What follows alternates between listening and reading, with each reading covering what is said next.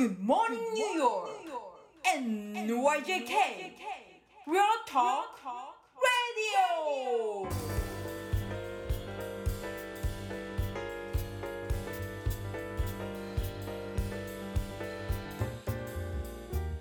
はい、皆さんこんにちは、田中慎太郎です。こんにちは、コウタ田中です。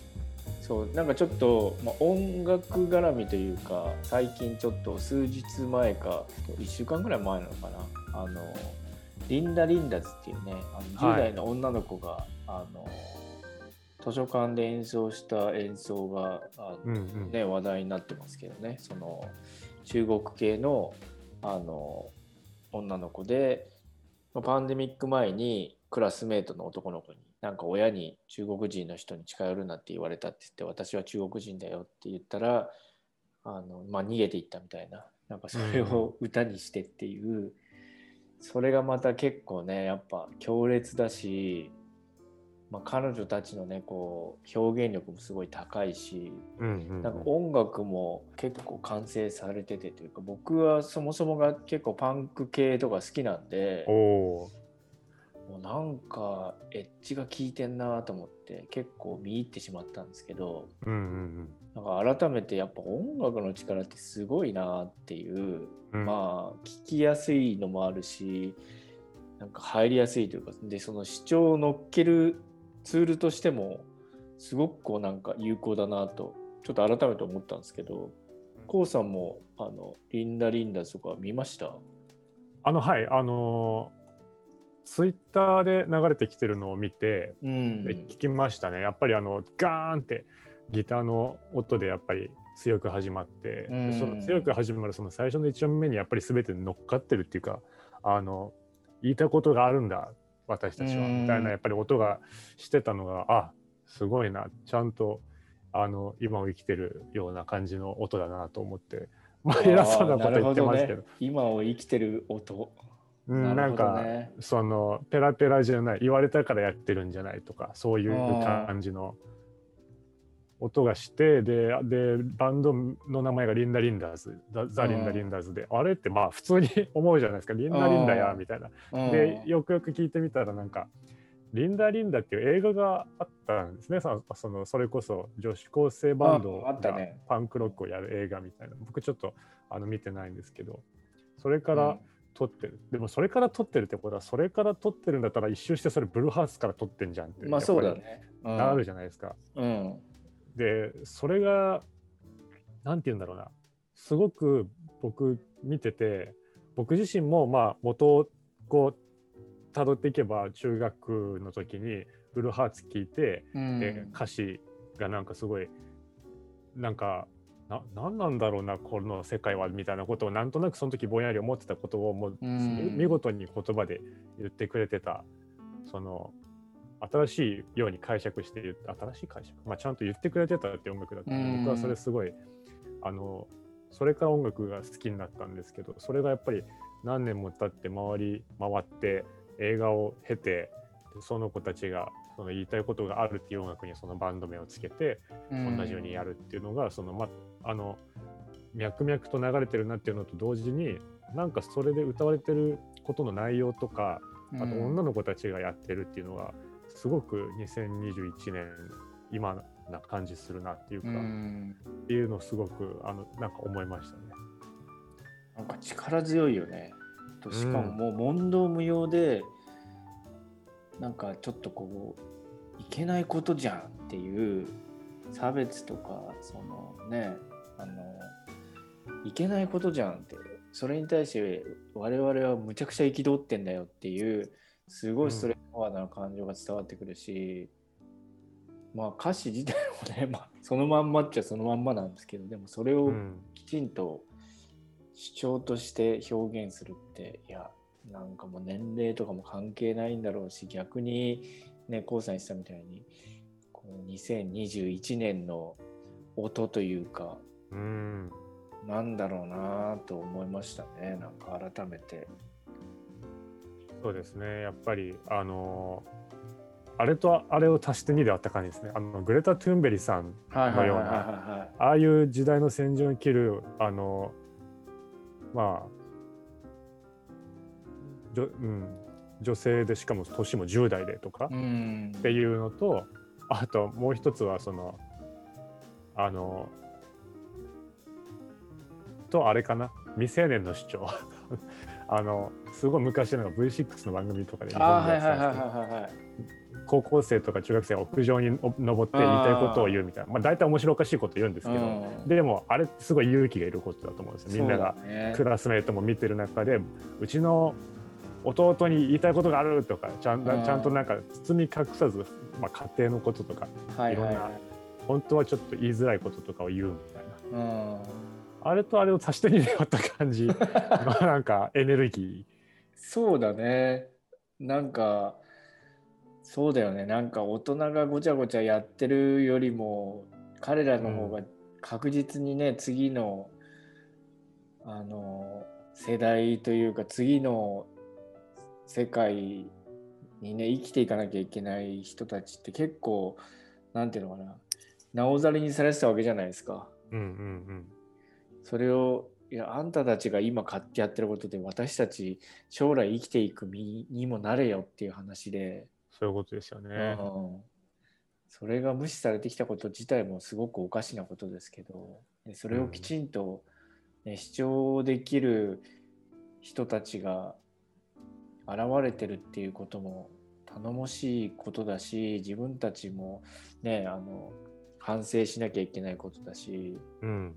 本当そうですね。僕、うん。あのグレタさんのスピーチをあれが流れてきた時ちょうどあのボストンでレストランであの学校の休み時間でピザ食ってたんですよ。レストランで。うん。安いスライスの。でそれを見てなんかこんな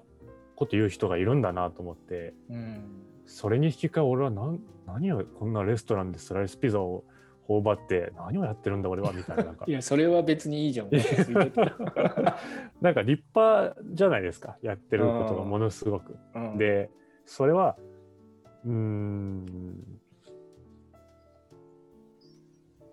なんて言うんだろうな。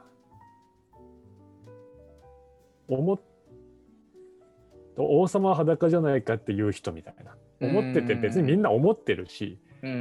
多分飲み会とかでは言う人いるかもしれないけどうん。それをバーンって台に立ったりとか、まあ、図書館なら図書館のそそのみんなの前っていうステージの上でやっぱりそれを言うっていううん、気概とかどなんて言うんでしょうこう心意気みたいな度胸みたいなところとか、うん。やっぱりものすごく感動するものがあるしうん、でまあ今回の「リンダ・リンダーズ」に関してはそれがまあ音楽の上に乗ってたっていう、うん、そのまあ組み合わせがあってその音楽を僕は聴いた時にあもうもう1音目でもう歌詞聴かなくてもこれはもう分かったわみたいな感じにはなりましたね。そこにパワーを乗せれるっていうのは本当に音楽のあの持ってる、ま、魔法的な力のうちの一つだと思いますね。なるほどね。その最初の音とかでもなんか感じさせるものがあると。うん、うん、なるほどね。でもそういうのってやっぱりなんかあの、まあ、ちょっとジャンルは違って k o さんが作るこうミュージカルとかそういうのの音楽でも最初の1音とかってやっぱりすごい重要な捉え方をするんですか？そうですね僕あのそれあると思いますよ。あのややってると曲作ってるといろんな、まあ、パターンとかももちろんあるんですけどどうやって始まるとかどうやって終わるとか、テクニックの話もあるしどうやってこう心理学みたいな心理学音響心理的にこういう始まり方をするときっとこういう気持ちになるだろうとかもありますけどただ、うん。あの一切のなしにしても本当僕が何も音楽を知らなかった中学校時代に聞いた話で「あそうだよね」って友達と言ってたことが「名曲ってイントロから名曲だよね」っていう言葉があって「いやそれそうだよね」みたいな、それあるねえ。ーそれの理由って僕いまだに分かんないですよなぜそうなのか。うん、そんなに勉強してんのに。いや勉強が足りない説もありますけどいやいやいやいや。だって名曲だって例えばあのバスドラのドゥドゥドゥドゥから始まるような曲だってあるわけじゃないですかそ,、うんそれだけ聞いたらまだ何の曲かわからないようなうん曲もあるかもだけど、そのいろんなそのまあソニックの速さとかまあなんかこうアタックの強さとかまあいろんなことが重なり合ってあとその叩いてる人の気概とかまあ、なんかその。なんか名曲の頭の音ってあもうなんかこれ名曲だわっていう気がやっぱりするものになっていくっていうのは、うんなんかコントロールしようとしてできるものじゃなくてその時ちゃんとその時代をしっかり生きててその時の生きがもし乗ったらたまたまできるものぐらいな感じに僕は思ってるんですうよ。んなんかぜちょっと話がそれるんですけど僕がまあ映画が一応専門としていてはい、であのね以前あの k o さんがあの音をつけてくれたあのえっ、となんつったの？短編映画とかではいはい。ゾンビのをしてた。はいはい、はい。あの駒陽君とかはい。で彼とこう、まあ、仲いいというか彼があの Facebook でなんか6000人ぐらいの あの、えー大好きな映画を語るグループみたいなのの、まあえっと、副管理人かな？なんかやってて、まあ、そのつながりだと思うんですけど映画好きな人が集まってあのクラブハウスとかでなんか毎週あの映画音楽が好きな人が集まってあのイントロクイズみたいなのやってるの。え。あの実は今日もやってたんですけど。僕はあのちょっと参加してないんですけどうちの奥さんが参加してて、まあ、一緒に聞いてて。であの本当ねやっぱりあの名曲と言われる映画あ名曲じゃないいや。名作と言われる映画に名曲ありなんだよねやっぱりね。あでもうほんと1音2音聞くだけであこの映画だよねっていう映画音楽として作られたものでもやっぱりすぐ分かっちゃうっていうね。ー、うんうんうん。うん、だから1音2音の最初のなんか力ってすごいなっていうのを今ちょっとねあの話聞いててあのふと思い出したんで言ってみましたけど、やっぱあるよねそれね。いや同じことだと思いますよやっぱり。うん。映画なんか特にやっぱ総合芸術だからいろんな人のうん。力が合わさって名作映画になってる中でもやっぱり音楽っていうものが担っていた部分とかその時にやっぱ作家の人とか監督が持っていた気概みたいなものがやっぱ現れてるんじゃないかなっていう、あうん。あのヤマトの音楽とかあの宇宙戦艦ヤマト。はいはいはいはい。あれオリジナルに勝る録音がないんですよ。あのすごいパワーがあってオリジナルのヤマトの音楽。へびっくり、りするんですけどあの最近になって撮られたものって音質は綺麗だしうん。広がりもあるし、なんか聞いてて確かに今っぽい新しいんですけど気概で比べると昔のやつに勝つのがないっていう。へえそうなんだ。えでもはい。もともとそのオリジナルは誰というかなんかどどこで演奏されたやつオリジナルどこで演奏あれはだからオリジナルの一番最初のヤマトのサントラだと思うんですけど、うん。そのアニメ用に録音されたんであそうです。なんかブラスとかオーケストラとかがあダーダーダーダーダーダーダーはいはいはいはいってやってるんですけどいやあれあのパワー感他で聞けないなみたいな。そんなもんなんだね。すごいね、それね。あすごいですね。あのーね、小川智也さんとも音楽のポッドキャストやってますけど、まあ演奏ね、こう誰がやった、誰がやったって話をするんだけど、うん、やっぱりそれ重要なんだね、すごくね。うん、なんか、重要だと思思いますね。演奏者って重要なんだね。いや重要ですよね。僕もあのピアノのデモとか弾いて、うん。あの作曲して送る時ありますけどピアノ自分でやっぱ弾くんですけど、うん。あの弾く前にやっぱり腹に力入れるっていうかその気合をちょっと高めて そうなんだ。はい、あの強い音を弾くにしてもなんか中グラのテンションでダダーンとかやると、まあ、中グラの音でしか結局ならないんでへえここれでぶん殴ってやるぜみたいなこうちょっと腹に力入れてくらえみたいにしてやるとあのそういう音になる時が多い っていう。でもなんか同時にあの友也さんが言ってたのがその結構その今ってそのそれこそシンセサイザーというかそういうので音が再現できちゃうから、うん、なんか奏者がいらなくなるっていう話もしてた。なんかギターだけなんかおそっくりな音を作るのが難しいって話をしてたけどああそうですね。うん。あのそれこそブラスとかは最近すごい立派なのがうん出てきてるしって感じですけど、あの まあただやっぱ本物には勝てないですけどねどう頑張っても。まあでもやっぱそうだよね。うん。なるほどね。いやなんかやっぱりそうなんだろうなと思って今回ねそのリンダ・リンダスの演奏とかも聞いてやっぱなんか音圧があるよねすごいね。あのうん、なんかエクスプレッションもあるんだけどなんかちょっとあの異常なほどのこうなんかなんつうんだろうな訴える力っていうのを感じたんでなってちょっと改めて思ったっていう話なんですけど。いやもうその人たちの持ってる腹の中に持ってるものの強さだと僕グレータ・トゥンベリーさんがバンドやったらああいう音がすると思う。なるほドどね。ーンっつってやって。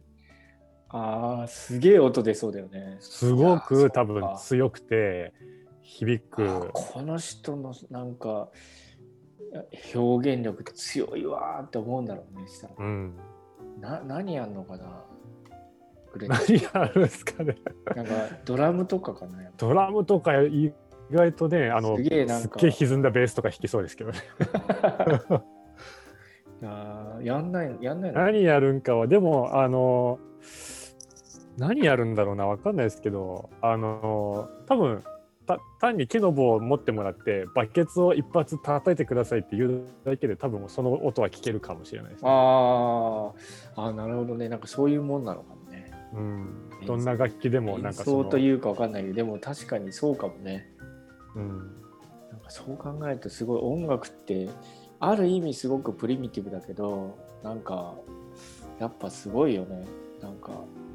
まあ、それこそ言うようになんかを叩いたところのエクスプレッションから音楽って始まってんだろうね。そうですようね、ん。なんか意外にそんな音楽の根源にまで根源にまで言及すしてしまいるましたけど、はい、でもそうなんですよ。だから結局メロディーがコードがとか僕とかあのトムさんがなんか好きそうななんかココードのなんかナインスがとかも楽しいですけど結局プリミティブなドーンってやった時の怒りとかそういうのって怒ってないとできないじゃないですか、ね。こはやっぱ名曲名盤が残してきた空気。ああなるほどね。フレディ・マーキュリーが死ぬ前のあうん。の録音とかの歌声にこもってるフレディの息遣いとか。うん。そういうのって音楽の録音の良さの一つですよね。でもなかなかでもそうするとやっぱ体力使いますよね。ああそうだと思いますよ。うん。いやそれこそなんか今言ったようにさこうなんか作曲してじゃあ曲をなんか作るにしても多分こうん。う体体力が必要じゃないですか。そうですね、うん。毎回毎回。それをなんか持っていくためにたまにこう公園でぼーっとしたりあなんかこうの力を蓄えるためにね。そうです。力を蓄えたりとか、うん。すっげえ辛いものを食って汗ガンガンかいて でなんかもうランニングした後みたいな感じのテンションでランニンググはしないんだね。いやランニングしまする時もありますけど そのまああの手っ取り早く汗かける汗をかくと。辛いものを食べたりとかあとはあのあのすっごい大好きでもう心が締め付けられるような映画とかアニメとかを見た後にうわーみたいなこうなんかあのこのなんかそのキャラクターのことをすごいなんかうわーかわいそうやなっていう気持ちのまんまに作るとかそういうなんか気持ちのコントロールでそれを鏡のように反映させるっていうなるほど。いやなまあんか人工的に作ってますけどね。それも面白いね。人工的に作ってそれを向けるっていうのは確かに、うんうん、なんか割と俺とかもそうかな。なんか文章を書くときとかやっぱりなんかこう気持ち的なものとかも入ってないといやそうですよあね。のそうなんか僕はよくこう原稿の中にこうなんつうんだろうな。こうディグするというかそのなんか埋もれるような感覚で書かないと絶対いい文章を書けないので。うんうんなん。かそのためにやっぱり感情であったりとかその書いてる対象に対しての思い入れであったりとかっていうのがあるけど大体だからそれは想像力で自分をこうなんかあの原稿の中に突き落とすじゃないですけどいやそうですよね。それこ本そ辛いもん食って疑似的に汗をかくとかいいかもしれない。なんか結局他人事では書けもしないってことですね、うん。文字にしても、音楽にしても、うん。なんか他人事じゃなくて自分事にしないとまず無理で自分事にするためには関心を持って興味を持ってそれに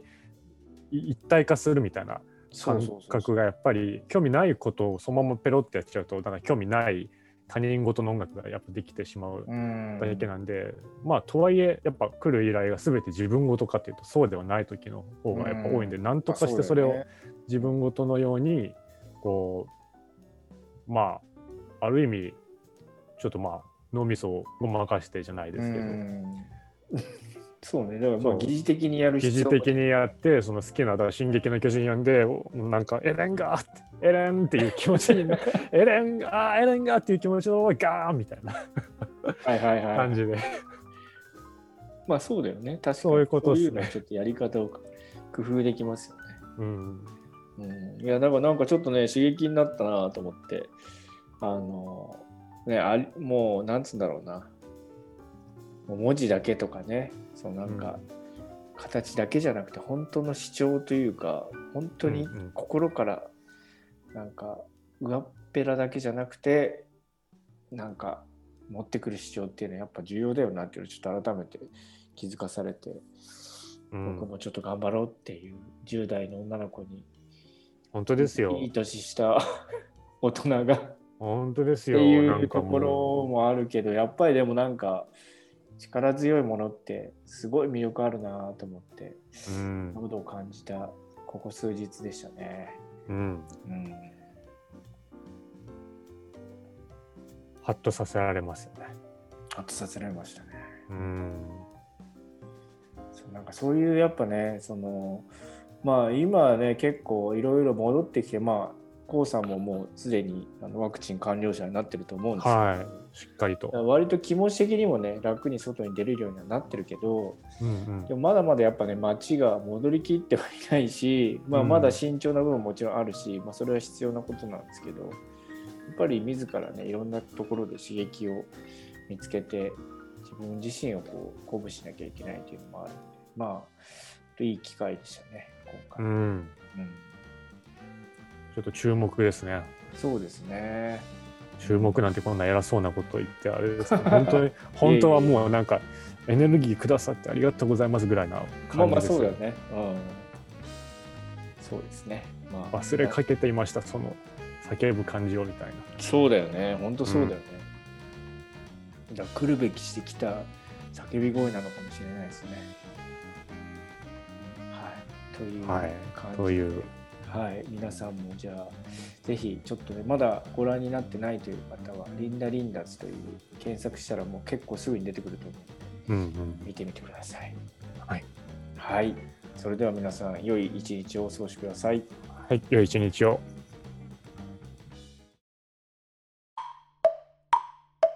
田中メディアラボ